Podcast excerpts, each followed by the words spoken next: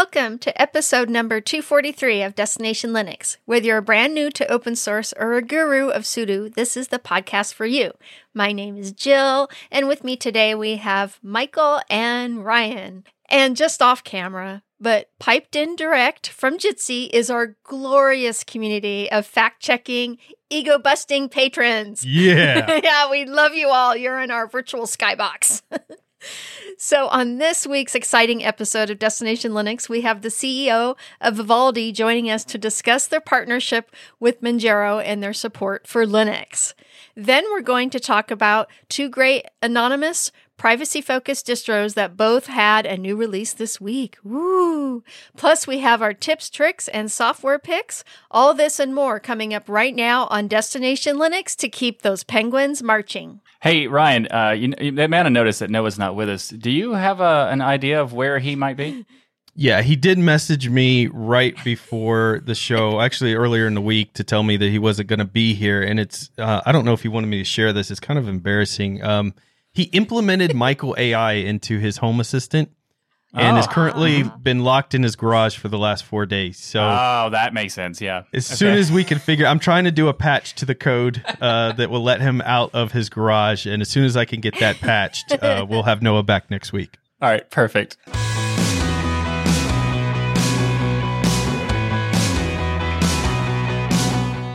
In our community feedback this week, we have a really interesting question from Nice Micro. Uh, submitted this question to our discourse forum. It's talking about Bedrock Linux, and it says Bedrock Linux doesn't make any sense. It says recently I saw a few people bringing up Bedrock Linux as the ultimate Linux OS, but reading the specs, it is very dub- dubious for me that it makes any practical sense. But before I pass any judgment, I'd like to hear what the community thinks about the meta distribution and what the utility that kind of like what kind of system it has, what would be the circumstance, and when it is obviously better choice than say Arch, for example, with Never. custom. of course, you say that for software that's not in repos and that kind of thing. So, for those who are not familiar with Bedrock Linux, it is a really interesting distribution It because is. it allows you to have mix and match of different components and different packages, even to like the low level stuff. It doesn't have to be just applications. It could be all sorts of different stuff you can replace. You can change the core utils. You could change like a different kernel. Like it's, it's really, really interesting. And it does it by doing this like shemotting system where it has different uh, sections of the system uh, isolated by based on what you use. The thing is, and I wanted to bring this up to the community because, and to the show, because this is such an interesting question because like it's Bedrock is very cool, but also it's not for everyone. Yeah, this is interesting. You can take packages in this one distro, and I could use the Arch AUR here if I wanted to, and then be using deb packages as well, and then go use an RPM package from another service, and it's all integrated here. This is kind of a fascinating idea, but when I was looking at it myself, similar um, to to the nice micro who submitted this question, it made me wonder: Is this create a bunch of attack surfaces? Because now I have all of these packages that are being translated on top of these layers. And listen, mm-hmm. that's okay too if it, if it does have those because if it opens those up and this is kind of a niche thing where they're building it for just this specific purpose for people who want to play around and do that stuff I, I think it's okay. But if we were going to let's say recommend this to a mass community would this be an unsafe recommendation because it could generate additional attack surfaces? And that's a question. I don't know the answer to Yeah, I think it could be both. Uh, it can go either way, depending on uh, what utilities you know you're using for security. You know, using Debian stable is a good idea. right for security, definitely. And uh, Void's runit init system is is pretty amazing. You know, the other thing I found interesting is that Bedrock, how you use it is you install a distro, say uh, Debian or Arch, and then you run a script, Mhm. and then you, You- customize the script. It's really interesting. It is, and also it's worth po- pointing out that the the installer for that that script is an installer that they call the hijack installer. So, Nice. Oh, yes. so there you go. That gives you some reference about what it's doing. So you take an existing distribution that you install and you you install the extra components and you and it basically manipulates the system from there. Now it doesn't have support for every single distribution, but they do have a compatibility list for different distributions that they work with, as well as uh, other list about like you know things that you should learn, you should know about before you get started and that sort of stuff. But to answer your question, Ryan, I think that yeah, I think it would create more surfaces for attack just because there's more things based on the system. But I I also want to say that it is a really cool idea but right. it is not uh, like it's not for everyone. And they say that specifically on their website. It's not for everyone.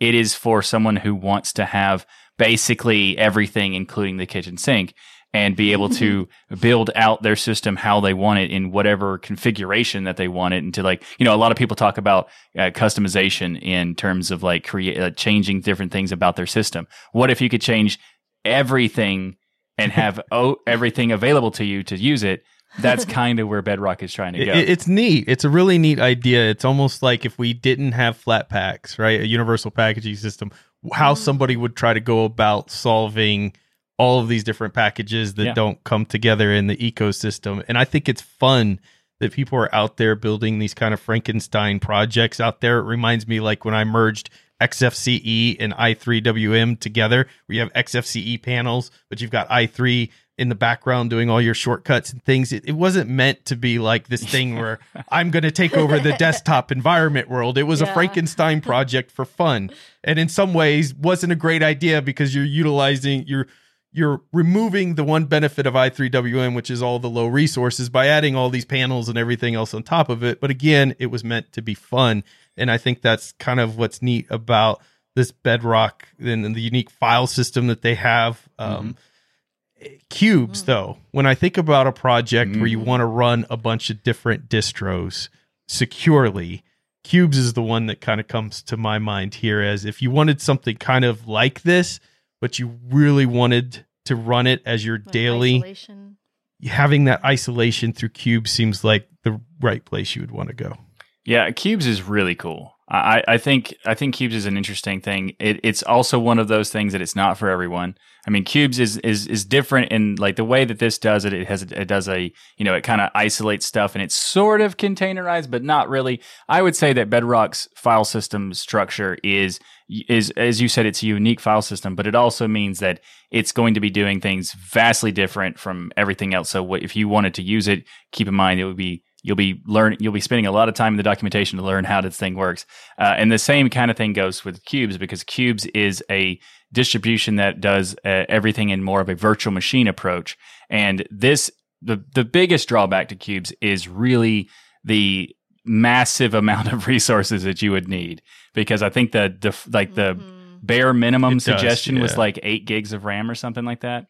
Yeah, it, it requires a lot of resources and unfortunately, uh, I couldn't get it to install on a lot of my newer machines, so I don't think it has a lot of hardware yeah. enablement by default either. But it is cool. I love Qubes. Cool. I think it's awesome. I also really appreciate the community bringing up Bedrock Linux because I wasn't familiar with it. I'd heard about it, but I'd never researched it. And I think it's cool. It's a cool Frankenstein like project. Yep. And I don't mean that in a negative way. I think it's cool to take things and try to converge them and see what you can build.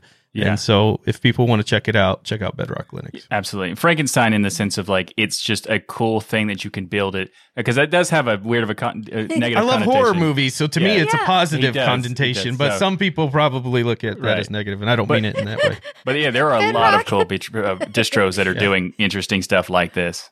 Yeah. yeah. Bedrock is bare metal Frankenstein. there you go, bare metal Frankenstein. nice a cooler version of Frankenstein. Yeah. we love hearing from our worldwide community. What we want you to do is get your official DLN mug like this one, fill it with some coffee or bubbly, sit down on the nearest stool, and send us an email to comments at destinationlinux.org. And if you would like to join our wonderful discourse uh, community discussions, then join the DLN community forum by going to dlnforum.com. This episode of Destination Linux is brought to you by DigitalOcean. I love DigitalOcean so much. Michael, I'm I, I, keep asking you every week, can I build this new project? And a lot of times you say no, but sometimes you let me go and build those new projects. And you think you're like, my gosh, Ryan is brilliant. He set up the server and got it running in seconds. But what I didn't tell you, Michael, is that I cheat because DigitalOcean has these one click installs. You just kind of click it and boom, it's done for you, all the work. And you just log in through an SSH key and you're good. And that's what I love about DigitalOcean but they have another service that they recently announced. It's their managed MongoDB service, which is a fully managed database as a service. With managed MongoDB, you can focus more on building the scalable high performance apps and less on maintaining the database, which nobody wants to do that part. Like I like building the servers, Michael, but I don't want to maintain them. I want other people. That's why we got Ninja from the community to maintain them and Brandon and Eric because I don't want to do that part. And that's what I love about DigitalOcean is they're going to in this service take that over for you.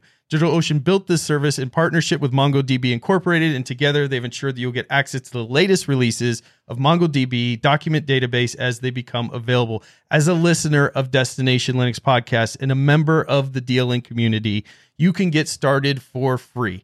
Actually, better than free. They're going to hand you $100 in free credit that you can build and do these one click drops and make all your friends, like I tricked Michael, think you're really smart too, when reality, the person's really smart. It's DigitalOcean because they built this amazing platform that's one click. So we want to thank DigitalOcean for sponsoring this episode of Destination Linux. Encourage all of you to go right now to do.co slash DLN dash Mongo and get that free $100 credit. Again, that's do.co slash DLN dash Mongo. We have a very special guest that we'd like to welcome to the show, and that is Jan von Tetzchner.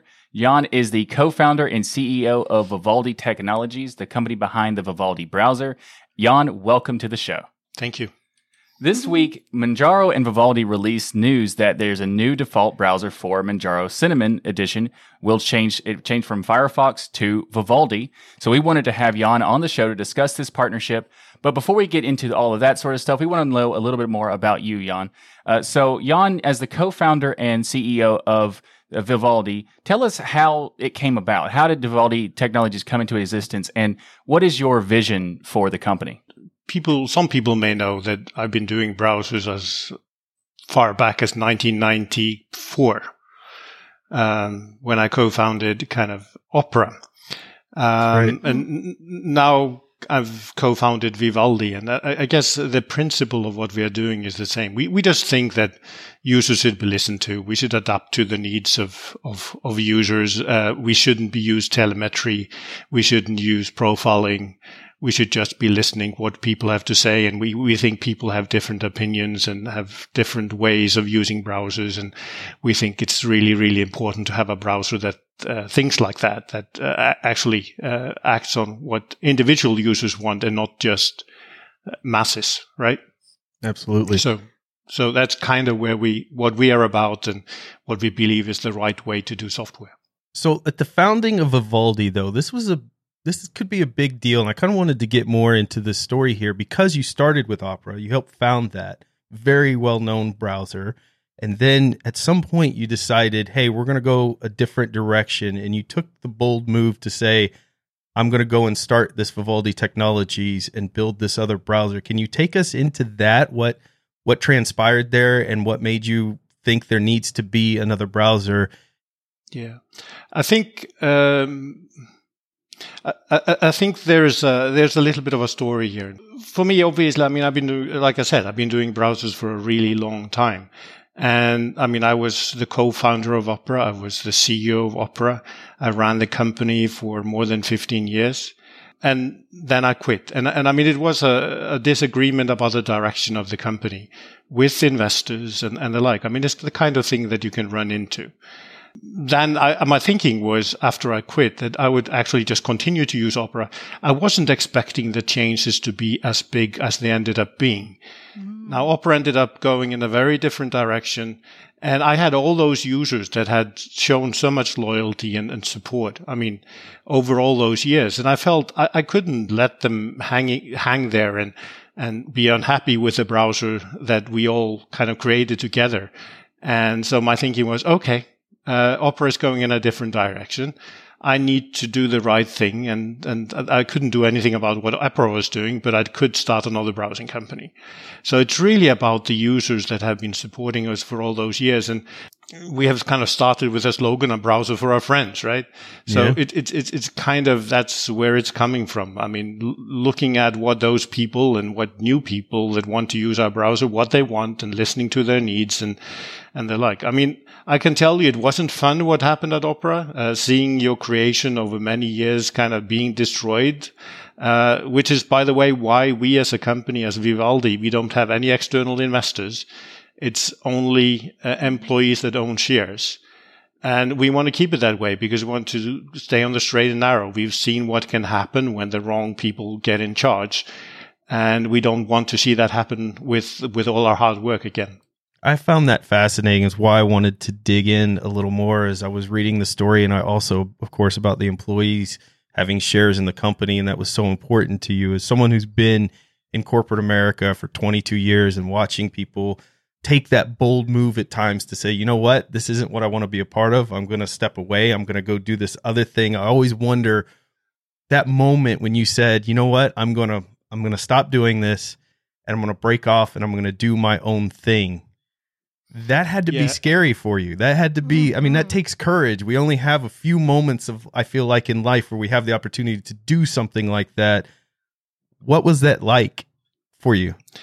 Well, in, in some ways, this, in my case, came in two steps. The first step was basically saying, okay, I'm going to leave my company in the hands of others. Uh, there couldn't continue the fight. Uh, it was just too much Right. so I decided, okay, I'm going to leave the company and I'm going to hope they do the right thing. And I was kind of expecting uh, them to do more of the right thing than the wrong things. And, and then I saw, okay, that's really not happening. And I hadn't really planned to start another browsing company because I was thinking my old browser was going to be around and I could continue to use it. Right. Maybe it would change a little bit, but I wasn't expecting the, the philosophy to change and, and the like. I guess in many ways, I mean, for me, when I started Opera, that was also a big decision. Uh, to to basically leave work and start a, a- a browsing company with seven thousand dollars, uh, which, by the way, lasted for five years. Uh, so I mean, I'm, I'm I'm I'm used to doing things in a different way, and and, and the second time amazing. we we did have a little bit more funding because I ended up selling my shares in Opera, and that allowed me to actually fund Vivaldi, and that's how we fund the company. The the funding is basically uh, out of my pocket, uh, and, and and then I wanted all the employees to be part of this, and all all of them to be owners. And and it's not about okay, we have a plan to go public or get other investors in the future. Actually, the opposite of that. We want to s- just keep the company as is. We don't want to go public. We don't want investors. We want to build a really good company that builds great software that people enjoy. Amazing. Yeah. Aw, thank you so much, John. And you know, I really feel that you've brought the the best things from opera over to Vivaldi. Absolutely. And and opera, uh, if a lot of people don't know, it was dominant on mobile for many many years. That was you know our go to browser on mobile. I used to um, uh, Opera Mini on my Yeah. feature phone. Yeah, I Oh, remember yeah. that. all of us had it, of exactly. course. Yeah. Exactly. so that was really, really wonderful. And uh, John, you know, many people praise Vivaldi for the fact that it treats Linux as a first class citizen, meaning when you release new features, Linux users get those features at the same time as everyone else. Well, Yay! So tell us about your feelings on Linux and why this first class relationship was important to you. I think, I mean, Linux has always been very important. And, and I think what we see is, I mean, personally for me, in, in many ways, I started on Unix, right? Yes. Nice. Uh, all the way back to, to Sun OS and the like, uh, where we were doing kind of work in the old days. And I mean, the initial work actually on Opera started on Sun OS as well. Linux is, is, is kind of, is special to me. Uh, and, and, and, and I think also it's an important operating system for the future. I'm, I'm seeing what Microsoft is doing with Windows. I don't like the direction. I, I think Linux is more about kind of allowing people to get it their way. The fact that you have all the different editions and, and uh, all the different variants of, of Linux, I think is brilliant. And I think the, the flexibility that you offer, I mean, that's what I believe in. That I believe in that there isn't a one size fits all for software. I think it needs to be adapted to the requirements of every individual. And you do that by providing a lot of options, right? and you have that kind of flexibility. You don't, I mean, you, you, when you're using Mac OS, people love it. A lot of people love it, but, but it is kind of one size fits all. And the sure. same it, it, it is with, with Windows as well. I mean, and Microsoft is gradually kind of limiting your options. I mean, for me, the idea that you have to log into something online to log into your computer is crazy. Mm-hmm. So exactly. just that would be enough to, to, to want something else. And, and I think, I mean, for, for me, Linux is something different there. And I mean, I feel at home in, in, in the terminal. I, I, I, feel at home with the systems as they are. And, yeah. and that, that's what I like to use. So let me, let me dig deeper there for a second. A lot of products that come out, open source software and things that come into Linux, even if they got their start, they got their popularity in Linux. We find, for instance, Mozilla Firefox will release a VPN service but Linux users don't get it for months later. Vivaldi decided at some point, it seems like very early on, that hey, when we release new features, we're going to treat Linux like a first class citizen and they're going to get those features the same time as everyone else. There had to be a philosophical decision that you and the team made to do that. And I'm, I'm interested in how that came about. Yeah, I mean, I think it, it uh, we just think Linux is extremely important. And by the way, if you look at our user base, you'll find that uh, Linux is, uh, as a percentage of market share, it's our most important operating system Woo-hoo. from that perspective. Awesome. I mean, I'm not saying that it's more users than Windows, but uh, what I'm saying as a percentage of the operating system, it is important. And we see the potential to obviously have a significant position on Linux, right? It is, uh, so for us, it is a natural, I think a lot of us that work at Vivaldi, we use Linux. Uh, we prefer Linux. And, and so for, so this, this, this is natural. We also have a number of people using Macs and they're like, philosophically, I mean, we did this at Opera as well. We, we went through the motion of doing native kind of programming and the like uh, for every platform. And, and, and, and we ended, I remember we had a year at the most between one release on a platform until we got it on the next one. And that doesn't work. So we have a lot of experience in the Vivaldi team with those kind of things. And we looked at a way, how can we do this cross platform? How can we make it work from day one?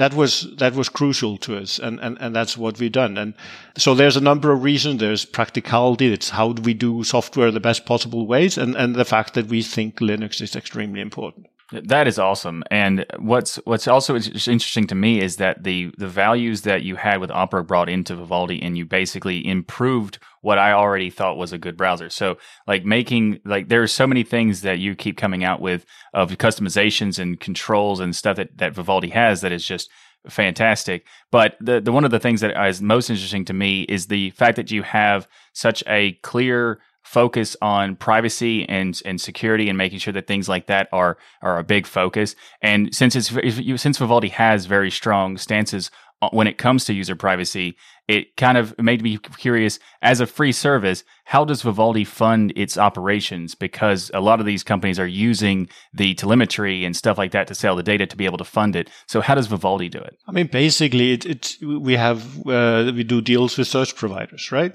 So we integrate search uh, and that generates a significant part of our revenues, and then we do bookmarks. We don't need to be connect, collecting any data. Uh, we don't think we should be collecting any data. We just think it's wrong. We think no company should be collecting data. To be totally frank. agree. uh, uh, so that's that's not where we where we're coming from. It's it's a method that has been used for years to work with the search providers, and and you get a little bit of revenue from that. Now we mm-hmm. may not be making a lot of revenue per users, but we don't need to do that. We we just need enough to pay the bills. So this is so people understand what that means when you're making deals with search providers, but you're not turning over user information. What you're saying is the defaults options for search providers or some of the icons that you may get by default on your start page will have certain Amazon or some other companies there to as a highlight of a place that you could go, a URL where you could go. Yep. But in that there's no displaying anybody's data. You're not sending their data to those search providers. You're not sending their data to uh, the Amazon icon or Facebook icon that you have. They're just URLs, fast, quick links for when you install Vivaldi, correct? Yeah, it's, it's basically links. Yeah. And the same with the search is basically going to the search. So uh, we don't collect data on users. We don't do it on our servers and we don't do it locally we're not collecting information. And, and, and, by the way, I think this is really important because some people seem to think that it's better to collect data locally than in the cloud. To me, that's fundamentally wrong. You can utilize, uh, where, I mean, technically speaking, it's just a distribution of how you deal with the data.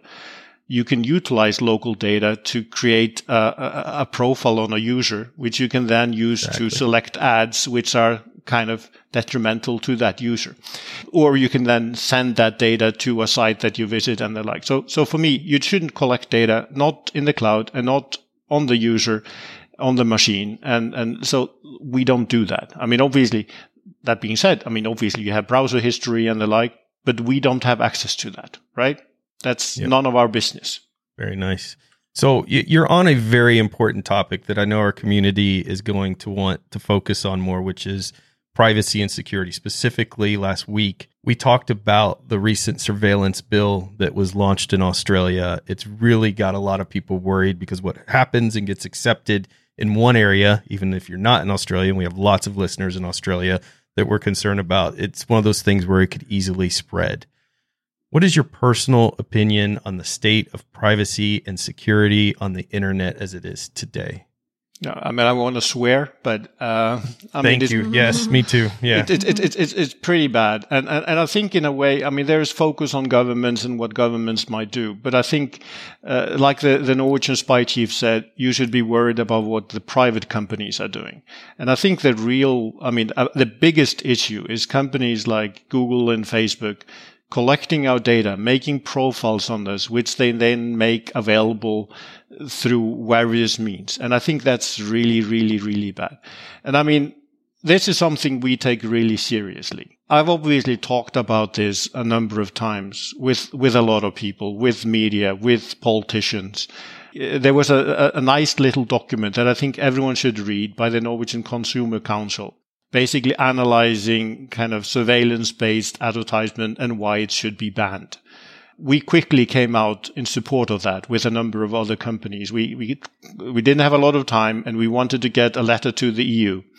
So we collected a, a few companies uh, that are in our business and, and we sent in a letter. We think this is really important. We think this is something that's worth fighting for. For me, I've been fighting to get people on the internet. Uh, so equal access to information and services has been extremely important. This is why we invented services like Opera Mini, which for a lot of countries became the one primary way of accessing the internet. If you had a really bad network, the capability to, to kind of run uh, internet on a pretty bad mobile phone potentially and, and get access to a lot of information that way was important. So when someone takes uh, our efforts at getting people access to the internet and makes it into a machine for programming us, there's something seriously wrong. And, and, and that's what this is. I mean, call it what it is. It is a programming API to program us and give us opinions or get us to buy things. And I mean, the fact that basically anything we do online is being tracked by a, a, a, number of big companies. And I think it's, this is important. It's, it's a few big companies. There's others that are following in their footsteps, but really it's, it's, it's, a, it's a few companies that have been given the leeway to do a lot of damage. And they're collecting information online, combining that with information they get from other sources like Bluetooth beacons, uh, credit card information. It's endless. It's endless, yeah. and, and and it's just wrong. I mean, you wouldn't accept your postman reading your mail or your telco listening to your calls or your if a painter comes in and does some work at your house you wouldn't expect them to make a kind of a, a list of your furniture and whatever you might say while you were there I mean, I like that example. How ridiculous, but yet this is what we're allowing in a way. Yes. We're, we're allowing this. And, and, and uh, I think it's it's which is why I, think we can get uh, our politicians want to do the right things, but they need our help basically to make the right choices because these guys are spending a lot of money to try to influence them into something like, oh, they'll say, oh, if we stop doing surveillance based ads, it's going to be so hard for small businesses, stuff like that. And, yeah. and I think the reality is I've been on the internet from the beginning and we did quite fine without surveillance based ads. It's only in yeah. the last 10 years that's been doing uh, I love when these companies say that by the way. They're like, "Well, well, you're you're hurting us. How are we going to make money?" I'm like, "Wait a minute. Are we saying that ads only came about like during the last 5 years? Somehow marketing and advertising was able to target audiences without stealing all their personal data for decades. But now we have to to survive be able to know every infinitesimal detail about the person who's using a browser or whatnot. I think it's very interesting what you're saying because Vivaldi has positioned itself with these issues from a structural standpoint by not having outside investors and where you could not only say yes we're behind privacy and security which you see every company practically saying that statement but because you don't have those outside investors telling you hey uh, don't go against Facebook here, or don't go against this person here. They're our partner.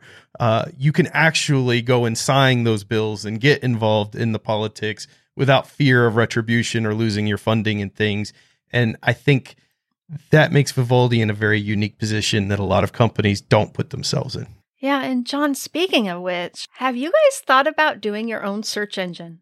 I'm loving what I'm hearing here about you know, privacy, because Vivaldi, you know, as soon as you open it, it asks you, you know, what level of privacy you want in your browser. And I think you guys doing a search engine would be really awesome. yeah, I mean, uh, you know, it's, it's always tempting, but we can't do everything. So I, yeah. I think there's some there's some really good privacy oriented uh, search engines out there. There's DuckDuck go, there's start page, and there's Very actually a, a more uh, happening. And I think, I mean, supporting these guys, that, that's the important thing for me. So, cool. so we, we'll do our side. We'll do our stuff, and then we'll leave that to those guys to, to, to do the search engines. And I think it, it requires uh, more than a, single company to solve all the, all the problems mm-hmm. we have to deal with. Fair. Yeah. So th- there's a lot of things that I like about Vivaldi, but one of the things that I was curious about is because all there's so many features and all the cool things that you keep coming out with. But when you compare Vivaldi to other browsers in the market, what do you think? What what do you think makes Vivaldi stand out from all of the rest of them? I mean, I think there's a number of things, and I think we have to, obviously people want need to be able to look at us and say, okay, what they're doing is the right thing. But I think even if they liked what they were doing, they also have to like the product that we built, right? Right. Mm-hmm. And I think that's really important. And and I think our philosophy. So instead of telemetry, instead of collecting points about how people are using the browser, we have this unique idea of actually just listening. Uh, what? And, and I don't understand that, that statement. yeah, don't don't do that as a company. That's a horrible idea no. Yeah, it, it, it, kind of, I mean, it's, it's not really rocket science. It's basically people have opinions and we think we value individuals, not just groups of people. So from that perspective, if someone is asking for a feature or asking for a different way to do things, we think we should provide ways to do that. Now, obviously we can't out of the box with the defaults have everything perfect for everyone, but there should be ways to customize to get it to work exactly the way you want it. You want your tabs on the left side or right side or bottom instead of the top. That's okay. Now, you want tab stacks? Okay. Yes. I mean, tab stacks, but not one way of doing tab stacks. That's mm-hmm. too few. Three different ways of doing tab stacks. Yeah. I mean, it's like because it. people have different ways and obviously then presented in different ways on the top, left, right, and the like, optimized for people. Mm-hmm. Uh, keyboard shortcuts. I mean, some people mm-hmm. never use them. I love them. Uh, so single keyboard shortcuts, being able to adapt them to, and change them uh, individually. Menus. Now, some people think you shouldn't have menus; they're old-fashioned, but a lot of people like menus and love menus, sure. and a lot of people have really strong opinions on how their menu should be structured. So, what do we do? We make you available to edit the menus to your liking, exactly how you like them. Then we do things like um, quick commands, right? So you like to, to enter commands. Now we are adding uh, the capability to link them together so you can have chained commands. Yeah, that's really cool. I mean, we take this kind of further and further from the perspective of what do you want to see as a user. I think you'll find that some people, they look at something we've added and they think, oh, this is stupid. And they will think, why don't they spend more time on my feature? Uh, that happens. Oh, so you did get my emails. Oh. yeah, we, we, I mean, we, we, we get this all the time. And what we're trying to do is that we're trying to build something that everyone can individualize. And, and there yes. will be things that you like. There will be things that you don't like. If you don't like it, don't use it, hide it, get rid of it. We, we'll provide that way as well. And I mean, as part of this, I mean, we're going all the way like building a mail client, building a calendar, part of this is thinking we think it's a problem that you have different mail services that you have to log in. You're kind of gradually taking away the beauty of mail, which is that it's a client server structure. You can choose a different client. You can have multiple servers and it works, right? Yeah. So we're providing a client that helps you organize your mail. It, uh, we have a database underneath. It helps you to find any content in any mail very quickly it's easy to work with at the same time, kind of structurally sound and, and, and the like. We're building a calendar. I wanted a mm-hmm. calendar that's not I don't like online calendars. I like mm-hmm. to have my mm-hmm. calendars locally. So we have a calendar you can use locally or online or a combination of the both because we all have different ways of thinking. Nice. You can click inside it and you can type that's one of the things that I thought was important that you could just click and type and there would be no pop up. Now we have the pop up because not everyone agrees with me. uh, so we have different ways, right? I mean, that's, that's how we do. We have yeah. this principle when in doubt, make it an option, right? Love it.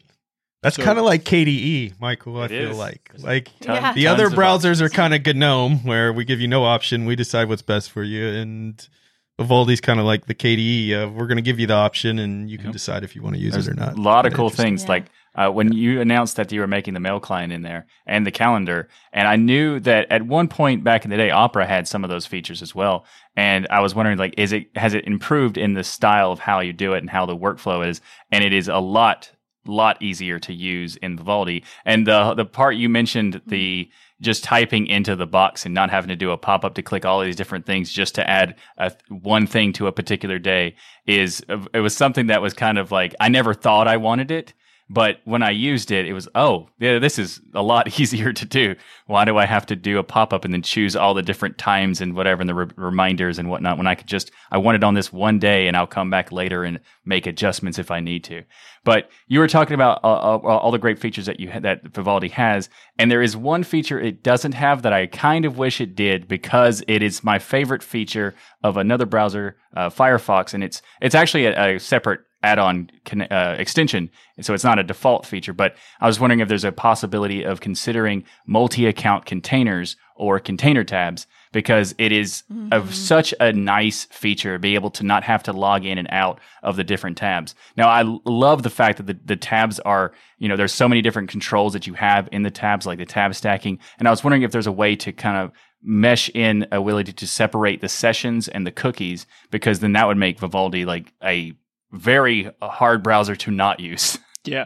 I mean, generally, as you, as you know, we want to make our users happy. So whenever there's a feature like this uh, that people want to see, and, and you're not the only one asking for it, we want to find a solution. Now, this one is a little bit tricky. It requires changing in the Chromium code base and, and, and the like. So we uh, will find a way, but I can't promise how quickly. So it, it's, it's basically do we want to add this kind of feature? Yes. Uh, we just have to find a way to do it. And sometimes that takes a little bit longer, but, uh, I mean, The, when You're gonna have well, to put up with Michael's emails until then, but uh, Sorry at least about you'll have that constant reminder. You know, Yeah, I love it's- that you're all all working on it. Yeah, John, and I love one of my favorite features is the tab tiling. In fact, I'm using it right now. Yep. and and I'm using uh, Vivaldi Notes. I've been using that feature since you know you started it. so, Good to hear. I mean, we, we're trying to basically look at ways to to kind of uh, take it to the next level, not be limited to what uh, others are doing, and and we are continuing to look at ways to improve that. So, like you said, you have the notes function. It's it's very popular among our users. mhm. Uh, the ability to tile tabs is, is really useful for people. Whether you, you're just doing kind of, I mean, you can do stacking, you can then do tiling and, and, and the ability, especially if you have a big screen, being able to utilize that screen better. You're not going to be reading, if you have a 20, 30, 40 inch screen, you're not going to be reading lines that go across it. So finding a better way to make use of that is, is clearly a benefit. And, and obviously, if you then have multiple stacks that are tiled, you can go between different setups of the browser really easily. There, there's, there's details like this which uh, help you be more efficient. And, and that's kind of what we are trying to do. Awesome. John, this week, Manjaro and Vivaldi announced that Manjaro Cinnamon will now use the Vivaldi browser by default. So, how did this uh, partnership with Manjaro come about? I mean, we've been talking for a long time, and I think we quickly found that there is, uh, I mean, the joint spirits. I mean, I, I think we, we, we see uh, the kind of problems we'd like to solve together. We see that uh, we have a good fit there. I, think it's basically, it's, it's mutual respect. Uh, we like what they're doing. They like what we are doing. And so that's where all of this comes from. Uh, we, we have enjoyed our collaboration immensely. We're very proud that they made this uh, bold uh, decision to to select us. We we know that there are some people that don't like that we are being selected. That's kind of I think some people think that there should only be one browser on Linux, but they made this choice, and I think it is good to to make it visible to people that there are good choices out there, and and what we are going to try to do as well as we can is to to provide the best browser possible for Manjaro. Uh, we are working closely with the team. We're getting feedback from them, what they need, what they want to see in the browser, the directions. They're asking a lot of questions about things like mail, which we like. Uh, there's a, there's a good relationship between us, and and long may that continue. So we're obviously huge fans of the Manjaro project. We had Philip on just a few episodes back. You kind of touched already on what it's like, um, or some of the discussions that you're having with the Manjaro team. But when you compare working with, say, the Manjaro team to other folks, uh, leads of projects that you've worked on, kind of give us the inside scoop. What's Philip really like to work with? Behind closed some- doors. yeah, yeah, behind closed doors. I think the feeling is basically this is great. They they respect what we are doing. We respect what they are doing. They like what we are doing. There's a lot of just mutual respect, and that's that's that's the beauty of it. I like that. Uh, it's it's all solution oriented. How do we make things work? And and Yeah. that's what we're working for. Basically, building the best possible solutions and and, and the like. And, and and that's really what this is all about. I have a couple questions that came in from the community that I thought were interesting and wanted to ask. How did the name Vivaldi come about? I, I, I think in some ways, to be frank, you, you look at the name opera. Um, we came up with a name called opera the first time. The second time we Makes came up with sense, Vivaldi. Uh, I was actually using it for other purposes. Uh, and then we just think, hmm, it's actually not being widely used. Is it possible that we can be so lucky the second time to actually have a name that you don't need to uh, kind of memorize to be able to spell it? Yeah. Uh, Mhm. and, and and also, the, the, do we like music? Yes, we do like music. Uh, the, the, I mean, my great grandfather actually was a composer, Hmm. um, so I, I think there's a lot of respect uh, there as well. Beautiful Very music, nice. and I hope we can live up to that with the browser as well. Nice. Yeah. And and then some people are asking about Vivaldi in the initial installation. You're assigned a unique ID, and it sends a message to a server every 24 hours. That ID, version, CPU architecture, and screen resolution. Some people are worried about this. talk to us about that. Is that something to be fearful of? Why every 24 hours? Why not longer periods in between? I, I actually, I mean, and, and we understand, uh, and, and, this is, I mean, the, the fact is people know what we are doing, right? So, the, I mean, we have users that uh, trust and verify, which I think is a really good thing. So they're looking at what we are doing. Basically, we want to know how many users we have. We want to know kind of what operating system and the like. Uh, we have been trying to work on a solution that we don't need a unique ID because we understand that people are concerned about that. But in reality, this is, we're not tracking our users. We're not utilizing this to try to find anything. We're basically using it for counting. That's right. It. And that's how you know, for instance, Linux is a very popular option for Vivaldi. You kind of have yes. an idea of the architecture they're using um, so that you know what new features to build in those things. And this is a common issue that happens in open source because everybody, a lot of people in the open source community are very privacy and security conscious, much like you are. This is a passion for us. And so anytime there's any metrics gathered now, we're we're afraid. We get afraid.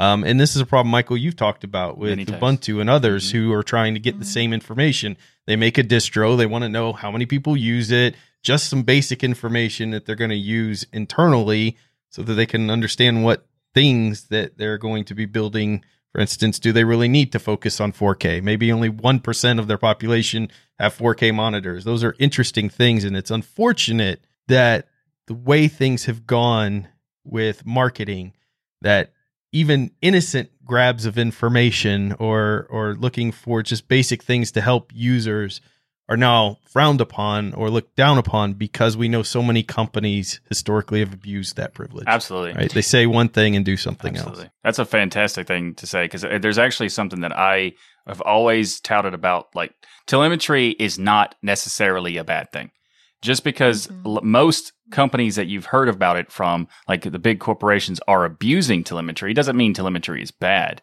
It just means that the way they are doing it is bad. And I think that the getting information about the ID in the system and how many people are using the browser is great. And it's a, something that Linux has, I think, made a wrong move by not doing it in the first place because we've have this ecosystem of you know we don't know how many people are using linux like in the grand scheme of it, re- regardless of what distro it is, you really, really don't know. Like most of the time, we don't even know how many people are using a, sp- a particular distro.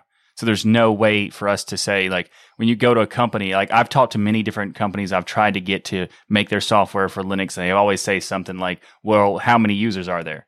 or "There's not enough users," or something like that. Mm-hmm. And there's no way for me to show any data about that because we don't, as a as a community, we don't trust the idea of just a basic ID or a basic count. And I think that that is a mistake because we need to be able to tell them this is how many people will see your stuff.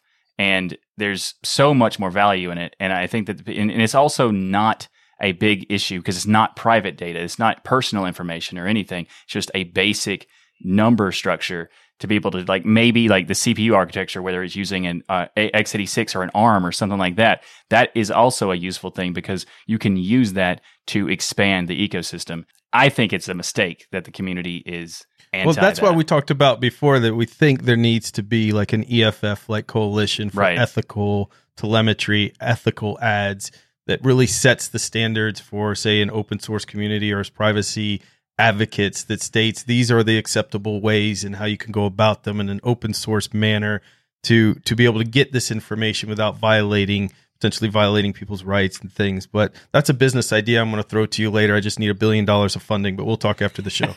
no, I'm teasing. sure. So, John, uh, what are you've touched on some of the customizations you're doing for Manjaro? Like one of my favorite things is the theming integration. And, you know, the, the whole concept of customization fits so beautifully with Manjaro and Linux in general, being able mm-hmm. to customize completely your browser experience with your desktop experience. Are there actually plans to expand this outside of the Cinnamon desktop into other desktop interfaces like XFCE or GNOME?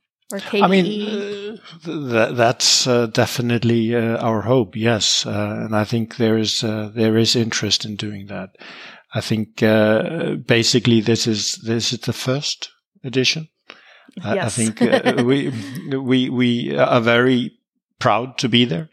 And obviously, the goal is to expand on this. I think there's a lot of ways we can work together uh, with regards to customization. Obviously, just out of the box, Vivaldi is extremely customizable, and we are working with them to allow them to do changes uh, and, and adapt. And then we are looking at basically them telling us what would they like to see in the browser. They're another voice coming in there and saying, this is what we'd like you to do. And they've shown a lot of interest in things like the mail and the calendar and a number of other things. They've asked us questions. Do we have plans to add certain features in the future? We've told them yes. And, and obviously if they ask for something else, then we'd like to do that. I mean, I, I think they're concerned about the needs of their users. Uh, we are concerned about the needs of their users. They're our users. They're the kind of people we'd like to win and, and, and we will do whatever we can to, to kind of make the most flexible browser and, and, and work closely with them. And I think, uh, we hope to earn more, more additions in the future. We, we know it kind of, this is about the feedback we're getting from users and the like. And so far it's been really good. Awesome. Uh, there, there is something that I want to talk about, but it's going to be a little bit of like a borderline question because there's a, you know, there's a lot of people in the community that don't like Chromium, and because of because of Google's dominance in the browser market, you know, so as an example, Google recently cut off uh, access to several of their APIs, including the sync after like seven years or so for some browsers.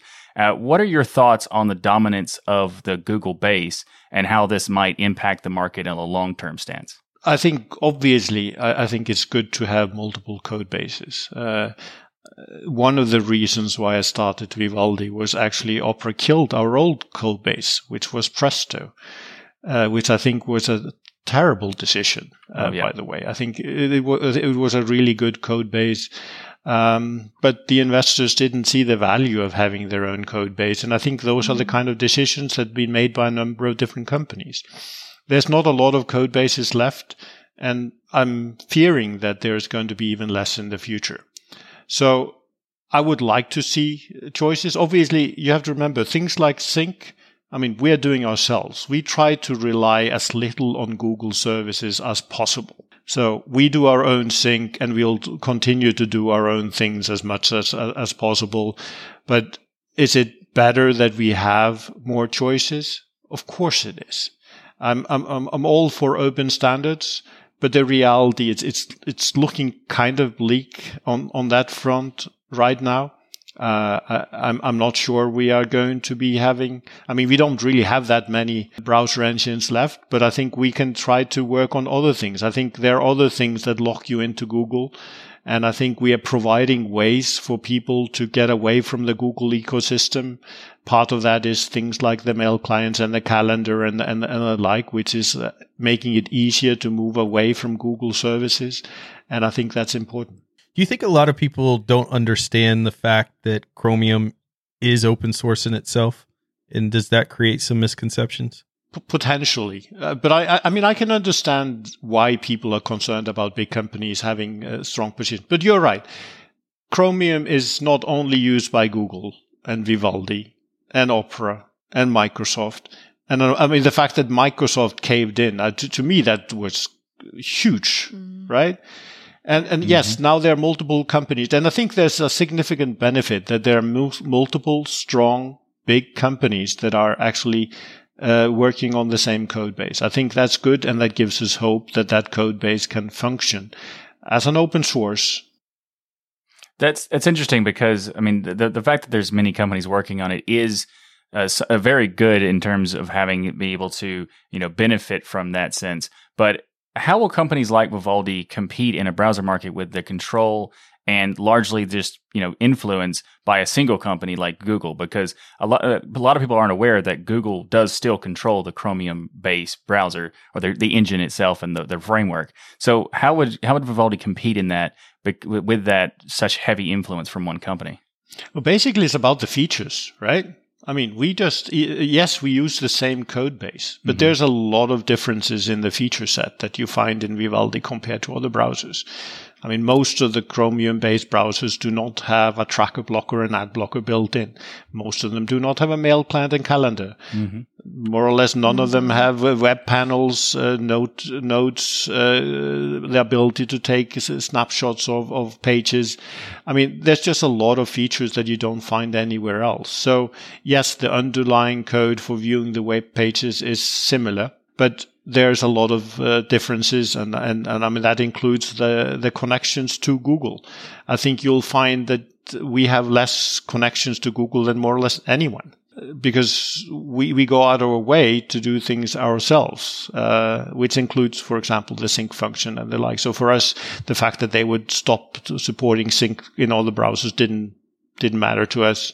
Oh, and speaking of that, John, you know, getting away from the reliance of, of Google, uh, that's one of the reasons I love Vivaldi so much because I can use it for mail, I can use it for my notes and not rely on on Google's notes. Are there other services that Vivaldi is looking to expand into in the future? I think a big part of our focus is what we do on the client side. Now we do have mm. like uh, we do have free webmail, we do have a free calendar, and and we have all the free services like blogs and the like. And this yeah. is a way for us to give back to our community. Uh, basically, none of those services have ads. None of them are anything else but just free services for our users. Uh, we will probably expand a bit on that in the future. We have some ideas on what to do there to, based on the feedback we have from users. But mostly what we're doing is, I mean, uh, doing things on the client side, right? Providing uh, the, the, expanding on the mail client, adding more features there uh, on the calendar, the feeds. Again, the the concept of the feeds is to get you away from the learning mechanism that mm. knows what you read. When you have a feed reader, you get news not based on what you read, but what you subscribe to. It mm-hmm. may sound similar, but it's a very different very thing. It's it's it's back in the day of going back to the. I mean, I am a RSS reader or RSS fan for years. I mean, I've been using it.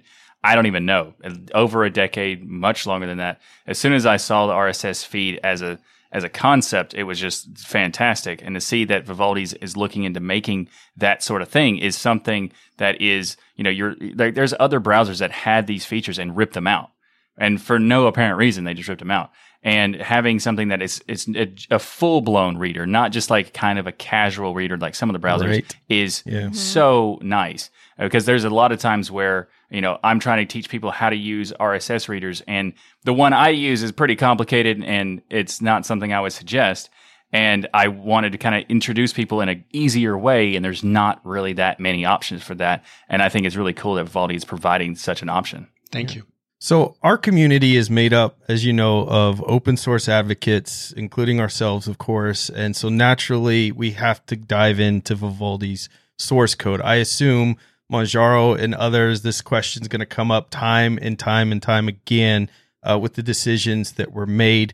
On your site, you break it down, the code, the source code, in this way 92% of the browser code is open source coming from Chromium. So that's Chromium's part. We talked about already being open source. 3% is open source coming from Vivaldi itself. And 5% is your UI, which is closed source. Is there a future where Vivaldi is going to explore going 100% open source? Now, we talked about the fact you've made Linux a first class citizen, the importance of privacy and security uh, we're so thankful for that piece of it. All of us in the community are.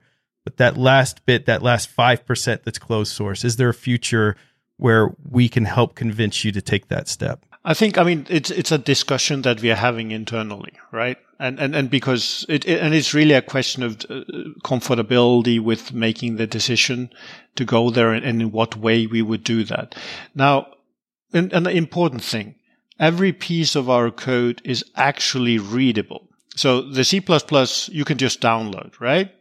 Now the HTML part, which is the UI, I mean, the reality is we kind of encourage people to go and mod it, and they do.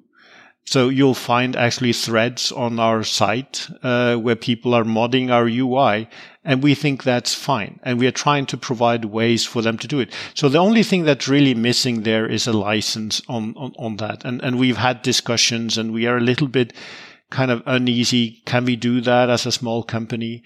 Because we've kind of seen it can go really bad. Now, a lot of people will say, hey, it's Firefox true. is open source. It really went really well for them, except it was Netscape that open sourced. That's an interesting point. And it's kind of similar with KHTML, which became WebKit, which yep. became Chromium. And I don't even know that people know it was KHTML. Yep, that's true. So, yep. so that's the problem with for us. Uh, how can we do this and, and, and not risk our future? Uh, because there's companies with a lot more funding than us. I mean, we are a small company compared to the guys we're competing with. Even Mozilla is a hundred times our size in revenues, just to be clear. Mm. So wow. when some people are saying that we are uh, we are a threat to Mozilla, um, maybe in a few years, but that's not really our target, right? I mean, we actually want. I mean, you heard what I said. I would actually like Mozilla to continue to thrive. I like these people, mm. but on the other hand, we also want to thrive as a company. We're trying our best to provide the best possible software for people, and that's what we are about, right? Uh, and so the the UI closed source portion of the code, in in your mind, that's kind of your secret formula. That if you could let that out, then somebody, Opera, anybody else, could go grab those UI elements because it's very uniquely Vivaldi. Take that, put it in their code, and since you're a small company, potentially, or Firefox did this or whatever, they could stamp you out pretty quickly having your kind of last piece of code. Is that really the fear? I, I guess there's something, and, and, and you, some people will say we are irrational and, and, and the like. Mm-hmm. uh, and, and I, I mean, I can understand that. I guess in some ways we've seen what happened with the companies that went in this direction, that it isn't necessarily the companies that went open source that, that uh, were the success, but it's nice that the code is there. And I mean, yeah. you can you can ask the question: What would have happened if Presto was open source?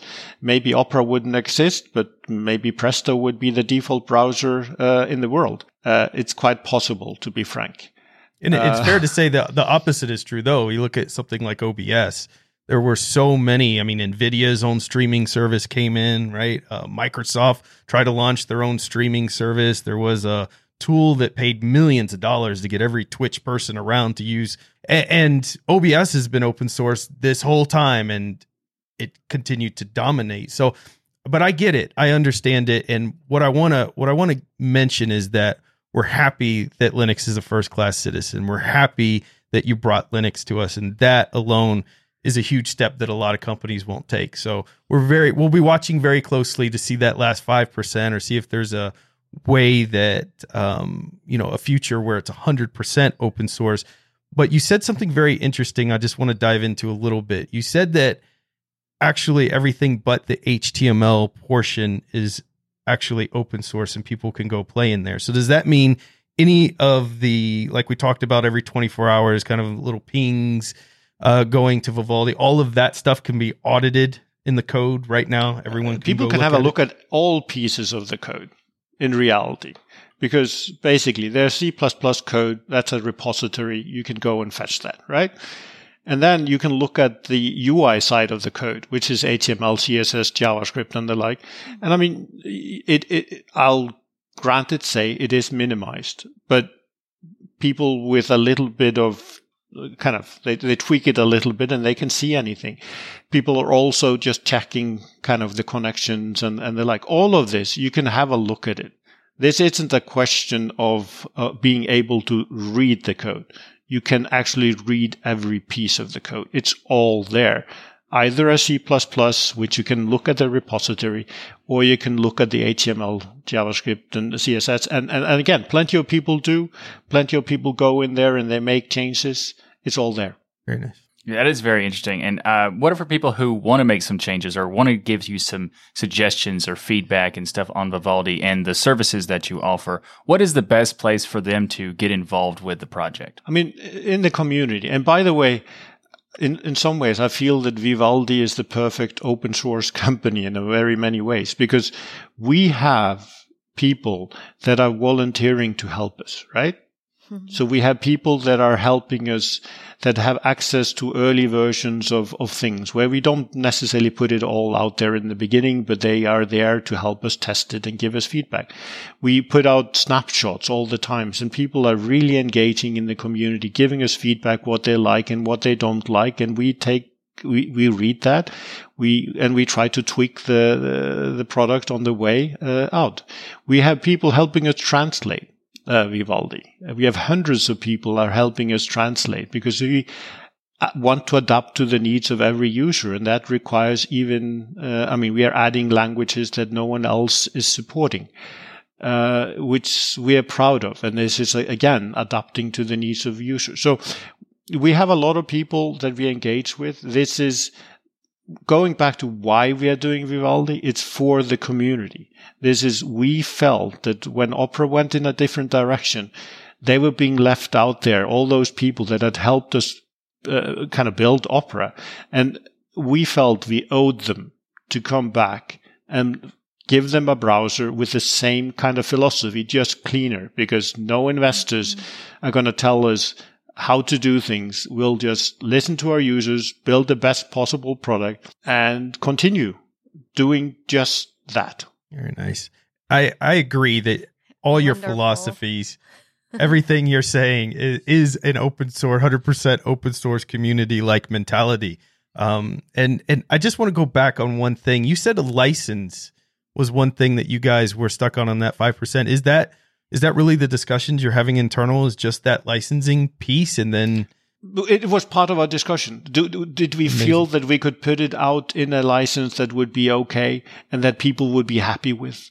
So we were happy. So could we put out a license that people would be happy with, that would kind of allow people to tinker with it, but not necessarily allow someone to run with it straight away? Yeah. So th- that's what we were discussing. And Very nice. we've been, we've been wanting to do something because I mean, we like the community and we'd like to be accepted by the community as well, because this is a community. It's kind of like, you know, we feel we are part of this community. We feel there's all this kindred spirit. And then some people are kind of don't they're mean to us right and and we would like to we would like to win them over because we want them to be our friends it's a very interesting problem that we have because very there's so many companies that have done people wrong you know how, how you mentioned there were companies out there that have done open source and it failed, and that kind of gives you some caution. Um, there, there are so many companies who've come into open source and said, "Oh yeah, Microsoft loves open source," and we know the true intentions behind it. But here with Vivaldi, and I think some people get stuck in that mode that any company is going to kind of go that wrong direction. With Vivaldi, a lot we are kindred spirits in so many ways with a lot of things that that you're saying and doing, and we're happy I think in that middle ground, Michael, we've talked about this a lot that we first we want to get companies to build something for Linux, right? Yeah. Get your software on Linux. Yep. Vivaldi did that. Then we want the company to be open about privacy and security. Vivaldi did that. Mm-hmm. Then the next step is we would love to convince them that open source is actually a protection and that in doing so the community can come around and and, and help make this project thrive like it should and Vivaldi's getting close to that, is what I'm hearing. And from that aspect, I'm I'm really excited about the project. Absolutely. And and I think people should mm-hmm. be patient that these are big decisions that you made a big investment, you took a huge personal risk, and in fact, being a small company, decided to use those resources, which bigger companies like Mozilla, think about the VPN that took us two and a half months to get, don't make us a first class citizen. Six months. You're making us a first class citizen. I appreciate those things. So I think as a community, we have to we have to recognize and appreciate the things mm-hmm. you are doing. And yes, we want you to take that next step and get that license and be 100%, but we can be patient too. We'll wait for it. The path that I want companies to take to get to the open source thing, I understand it's a hard te- it's a hard path to take because there are there there are pros and cons to everything and there's pros and cons to open source. And I think that you know ha- you're already on that path and I'm I'm very excited to see you know what can come from that and I'm also excited to see what can come from you know the partnership you have with Manjaro and see how that Oh, grows in the future. Uh, so Jan, thank you so much for joining us today. We appreciate that Vivaldi has always treated Linux community as a first class citizen, and like I said, we're looking forward to see how the partnership grows with Manjaro as well as the future of Vivaldi itself. Thanks again for being on Destination Linux. Thank you. This episode of Destination Linux is brought to you by Bitwarden. Get started right now with your free account at bitwarden.com slash DLN. Bitwarden is an awesome piece of software. It is a password manager that allows you to have peace of mind knowing that your online accounts are safe. How does it do that? Well, Bitwarden provides you with different kinds of tools. Like, for example, you want to store your passwords? Well, you get a secured vault from Bitwarden. If you want to be able to create new passwords and not have to worry about how complicated they are, well, you can use the automatic generator for those passwords. And then you can also fill in those passwords automatically in login forms so you don't have to do any of this stuff. And a lot of people don't know that if you don't have a different password for every website, you should because that you're basically the best friend of a hacker if you use reuse passwords. So don't do that. Get Bitwarden and get peace of mind. You can also get access on many different types of devices. You get like web browser extensions, you get mobile apps, desktop applications, and even on the command line if you want to use it. And Bitwarden also seals and encrypts your private data with end-to-end encryption, and they do it on your local devices. So it doesn't ever leave your devices without being encrypted, which means that you're the only person with access to that data. And that is super important because if I'm going to use any kind of thing that is going to have this kind of important details, I want to have it on Bitwarden because of that feature of the local encryption. And so go to bitwarden.com slash DLN to get started. And did I mention you get started for free? Well, you can, but I also want you to check out their premium accounts because they have a lot of great stuff in there. They got one gigabyte of encrypted file storage, two step login with YubiKey, U2F Duo, Vault Health Reports, Bitwarden Authenticator for temporary one-time passwords, priority customer service, and so much more, including a new service called Bitwarden Send, where you can easily send files back and forth to people. It's just a great piece of software, and it starts at less than a dollar per month. That's right, less than one dollar per month. You can get access to all of these great features on Bitwarden. And also, I want you to check out their business accounts. If you have a business or you work in a business and you want to be able to roll this out and be able to share passwords back and forth in an organizational fault, because you don't really want to share password access to your stuff, that could be an issue. But with Bitwarden, you get a vault specifically for this purpose and it allows you to easily and quickly get set up with many people that you can actually safely and securely share your passwords and your data. And you can also do that with your family account. If you wanted to do that, you can help people in your family who is not familiar with passwords get started with password managers. And it just, it's such a great service. So check it out, bitwarden.com slash DLN to get started. And thanks again to Bitwarden for sponsoring Destination Linux. After the news we covered last week regarding Australia's new surveillance laws, it was quite timely that we also got the release of two very privacy focused distros out there, Tails and Whonix.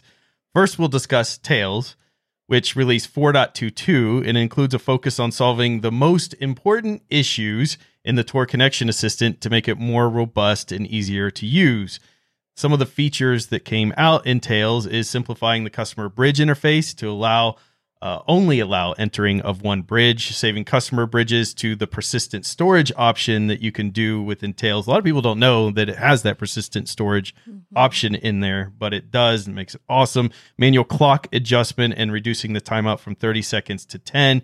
In addition, and I'm very thankful for this, they added firmware for newer AMD cards so I can run it on my newer machines. Woohoo. They updated the Tor browser version and Thunderbird. Uh, it's very important people know that these two distros kind of serve they're they're very both security and privacy focused, but they serve very different purposes. There's a reason why they're kind of separate from each other.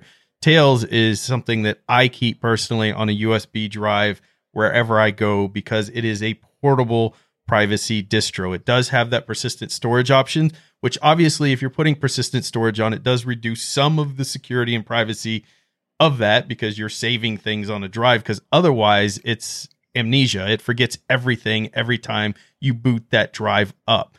Tails is one of the reasons, along with Whonix, that I'm in Linux to begin with because it was one of the privacy and security distros that people recommended to me, what, four years ago on my channel when I was doing this type of stuff. So I'm so thankful for these incredible projects out there. I love supporting them, and I don't go anywhere without my Tails USB drive. Same here, Ryan. Mine's always in my wallet, in my purse. Yes, exactly. and it has been for years since it started. It is it is the go-to mobile distro for privacy. Definitely. Yeah, and sometimes I go to places that have public computers. I'm not going to say which because I don't think it's necessarily right. Uh, but I'll go to those places and I need to get into do something in a browser and I'll reboot those computers that are in the lobby with the USB in and it'll allow me to boot to my Tails and I have a secure system that's Yes. not mine but boots into my own OS of Tails. It's it's very handy on the road, let's put it that way. yes. and what's really cool with the this version of Tails is is now the Tor connection will fail quick, quicker when it's impossible to connect to Tor. That's kind of been an issue because it would sit there Yeah. and hang and hang and hang. And uh, this is especially especially great for if you're on a slower connection. Yeah, So they cut it'll down from like out much six minutes. It was like no, it was like five Yeah. minutes to two minutes. It was like yeah, much Yeah. better because you waiting for five minutes to get a connection that's not going to work will just be infuriating. So. Uh, Yeah. That's really good, and also the manual clock adjustment that Ryan mentioned. It seems like it's not a big deal. That's a that's a thing that it makes it easier for people in different parts of the world to be able to connect to their system because if they weren't, weren't able to ch- change that, it wouldn't connect to Tor properly sometimes. So that's that's why that's a thing. Uh, but there's, I mean, Tails is one of those distributions that is just like it's one of those uh, like it's an esoteric distribution kind of but it's also a mainstream or becoming a mainstream for the people who are uh, privacy and security. I couldn't focused. imagine a world without it. Yeah. And it's it's really cool. But you said that there is a very big difference, or a, a big difference between Whonix and uh, Tails. What is the difference between that? Whonix is a general anonymous, a general purpose anonymous distribution in my mind. So you could go and install this, for instance, on your main machine and use it as a daily mm. driver. Tails, that would be a little difficult to do with its amnesia and, of course, persistent storage on a drive and things. Right. I'm sure people do do it, but that's really not its intention. Whereas Whonix, general purpose, you could utilize it every single day if you wanted to, but definitely focused heavily on that privacy and security. Right. That's that's that's a really good point to make. Uh, also, t- uh, Whonix uses uh, virtualization in addition to Tor, whereas uh, Tails is not really focused on the virtualization part. And it's really interesting because uh, Whonix has uh, two parts essentially. There's the Whonix gateway, which acts as a network gateway for anonymous communications, and there's also the workstation version, which is the desktop. And Whonix 16 is the latest release of Whonix, and I think it's about it's been in development for about two years or so. And this is a update from Debian 10 to Debian 11. Also, they updated some packages in terms of like which repos they use because they were using a, a Tor-based uh, packaging uh, repo, and now they're using the Debian.org repos. They've also updated some things about like VirtualBox and that kind of thing. So there's the thing about Whonix is really cool because it's a distribution that allows you to kind of have what Tails does, but also have the benefit of, you know, you don't have to create a persistent storage and change the way that the system works and be able to use the benefits of it. So if you do want to have a daily driver option of a anonymous or anonymous connection uh, valuable distribution, Whonix is a really cool option for that. But of course, either one of them are great options for people who are interested Yeah, in they both provide anonymity and security by default. They leverage the Tor network.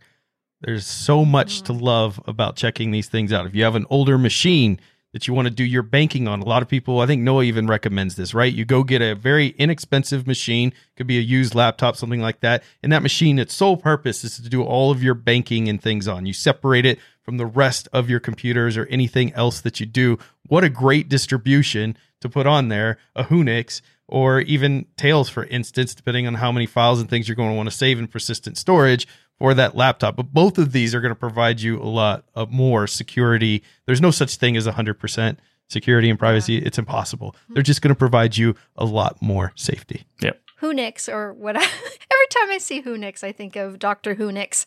Oh, yeah. nice reference Oh, there. I Yeah. want them to make a make a new icon for the mascot. It's just like the the, the, the police, uh, the TARDIS Yeah, thing. the blue box. Yeah, the blue box. That'd be great. Michael, in, in, in post editing, can we have a TARDIS go across the screen right there? uh, you're making me do edits, and yes, yes, we will. yeah, man. Yeah, man. Up next in the show, we're going to talk about the software spotlight and, well, creating presentation slides can be a tedious task, and you don't need the software that you're using to make them worse. So this week's software spotlight is going to spice up your presentations. And in fact, that's the name of the application, Spice Up. It's it's it's basically a it's a really cool way of being able to make presentations with a simple, easy to use interface. It doesn't have every feature under the sun like some places seem to try to do, but what it does have is a great set of features with a very polished experience, which makes creating professional presentations a breeze. I mean, you can start off using one of the nice pre-built templates with beautiful background patterns and that sort of stuff and make some changes here and there if you want to, or you can start from scratch if you want to do that too. And you can insert images, shapes, and text boxes for all of your data and that sort of thing. And there's a bunch of other features like being able to export for PDF, there's a presentation browser that you can scroll through the presentations that you've made and you can jump right to them for one click. You can also, when you, when you start a presentation, you can, you have a pop up separate window that gives you really easy access for notes about keeping track of what you want to say on it and also being able to easily quick, uh, quickly jump to different slides. And you can have like different transition animations between different slides. So maybe you want to fade on one or you want to slide it for another, like another slide like actually use a slide on that slide. You could do that sort of thing. And, and that's really cool. And especially it has extra features like the web viewer version where you can be able to use it where you're not even, you don't even have to have Spice Up installed to use the presentation. So there's a lot of cool stuff in this particular application. And when uh, Ryan was telling me about this, I thought like, is it that important to have something like this? So I tried it. Like, wow, this is so easy to make a presentation, and I and I've used many. Next time types. you go to Self Yeah. Southeast Linux Yes. Fest and you have to do a presentation, you Oh know my you're going to goodness. use i am Up. going to use this. Yeah. I, uh, Yeah. Okay. Speaking of which, I was at Self multi- a couple of years, and I've done presentations in different ways, and I use different software to do those presentations. None of them were easy to set up. None of them were easy to run. Some of them were weird, clunky things that I, I set up. And I did this, and I made a presentation in I think two minutes, and it was all. It looked nice. It was all ready to go, and it's like okay this is impressive. So it made me go, well, I'm going to start suggesting these to people because I have some one, some person in, uh, that I know that has uses makes presentations all the time. So it was just kind of like this is a no brainer. They would love this because it just makes it so easy. Well, yeah, Nice. lots of people can make presentations in lots of different software, but this is an example of a piece of software that does one thing, does it really well. And what I like about it is some people have the eye for developing, like Michael, gradients and color usage and matching all that stuff to make sure it mm-hmm. looks. Then there's people like me who also have to do executive presentations and things every week, but has no eye for color, no eye for design. And what I like about this tool is that they do all of that for me. They make beautiful gradients I can use and templates that I can use and still make my presentation look good because I'm focused on the message. I don't care what I don't I, my brain doesn't work in figuring out all of the designs and layout stuff and it kind of does a lot of that for me and I think that's what makes Spice Up so special. Oh, absolutely. Yeah, I, I think it's one of the best standalone applications for presentations on Linux, bar none. Yeah. And it, it's nice to move away from the LibreOffice and the OpenOffice presentation systems. Just Yeah, to absolutely. have more focus. Yeah, those Yeah. are those are nice to have if you want more control for wh- whatever reason. Yeah. But this one, I I, prefer this for sure. Like it, it I, I do have a, a an eye for design, and I do. I'm actually a designer. For those who don't know, I'm a graphic designer, and I also do marketing and stuff like that. That's focused on mm-hmm. vi- visual elements. And when he showed this to me, I was like, "Really? Do we need to?" And then I when I tried it, I was like, "Oh, I'm going to use this now." Like that's like it look it's that good looking. Like it is very well done. And also like you talk about the gradients. To change the gradients, you just click two buttons and you're done. And there's like a slider you can change the Too angle. easy. Should be Hey. illegal. Nice. It's so good. And it comes as a Flatpak. So anybody can use it if you have Flatpak installed. So there you go. so Ryan doesn't have to get lost in a color wheel. Exactly, because you know I will. I want everything to be green. Clearly. Clearly. So this week's tip of the week is Open SSH Secure File Copy. Recently, I was working on the Jitsi server. I had to make so many changes, all of these different configs. Every day, practically, Michael's like, turn this feature on, turn this feature off, turn this feature on, turn this feature. After this show, every week, our patrons hang out in a Jitsi room and we talk to them about all the things going on in the Linux world today. Especially, we're going to talk about this awesome interview that we had this week that was just amazing with Vivaldi. But we're also going to talk about the Matrix Four trailer, all of that fun stuff. but we do that in the Jitsi room. And with all of these changes and files and things, I need a way that I can get all those config files quickly from that server because I'm using DigitalOcean and I want to save those in case something happens or upload them on GitHub so other people could take advantage of them. And that's where SCP, Secure File Copy, lets you easily do that. You can move files back and forth, server to server, client to server, server to client, however you want to do it just some examples. This is going to be much better, of course, for you to go read the show notes or look this up on your own than me talking about it through a podcast. But you can run these commands like SCP. Like if you had a file called test.txt, so you do SCP space test.txt, your username, just like you're SSHing into the server, at an IP address, a colon, a slash in the remote directory, and that's going to copy the file from the local host to the remote host, as an example. You can kind of reverse that a little bit and do your SCP, the username at, and then from the IP address, colon, the file name, and then the directory locally that you have if you want to copy from a remote host to a local host. That probably doesn't make a lot of sense verbalizing it. Just go check out the command. It's very simple. It's SCP. It's going to make your life amazing if you want to save the files and all the configs and changes that you made from a client to a server or any of those combinations in between. So, a huge thank you to each and every one of you for supporting us by watching or listening to Destination Linux. However, you do it, we love your faces.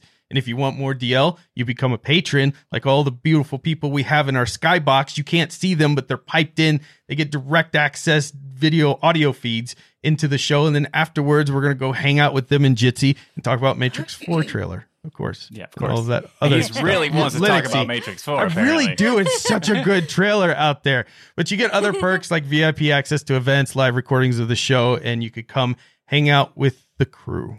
Also, in addition, every Sunday at 1 p.m. Eastern Time or 1700 UTC, we are live on DLNLive.com. And the best part about this is that everyone is invited to watch. The VIP access is just for patrons, but anyone can join us at DLNLive.com to watch the recording of Destination Linux each and every week. And we can't wait to see you in the chat. And also, I think you want to check out D- DLNstore.com because there's a lot of great swag that you can pick up. We got t-shirts, hoodies, mugs, hats, uh, t- uh, stickers, backpacks, aprons, like everything you can imagine. Not everything you can imagine, but most things you can imagine are in there in the DLNstore.com. Twill while you grill aprons. We can twill. You can twill while you grill. Yes, there's also a uh, a new thing where we're starting to add like tank tops for some people who are. I'm, I'm getting into the whole workout mode and having really thick Don't you black ever shirts. wear a tank top, I- Michael. really no. thick, really thick No. black shirts are not great No. for workout. So Show uh, you his know, buff arms.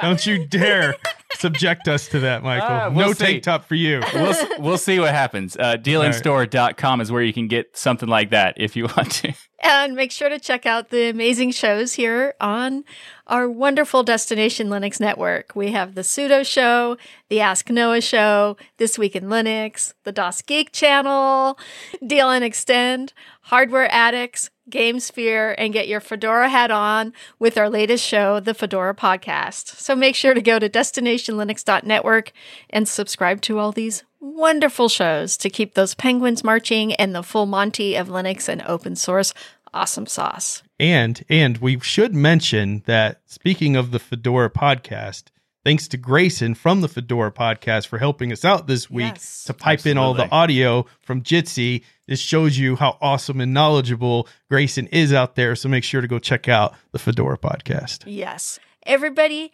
have a great week. And remember that the journey itself is just as important as the destination. Thanks everyone. Or if you take the red or blue pill. oh, Jill.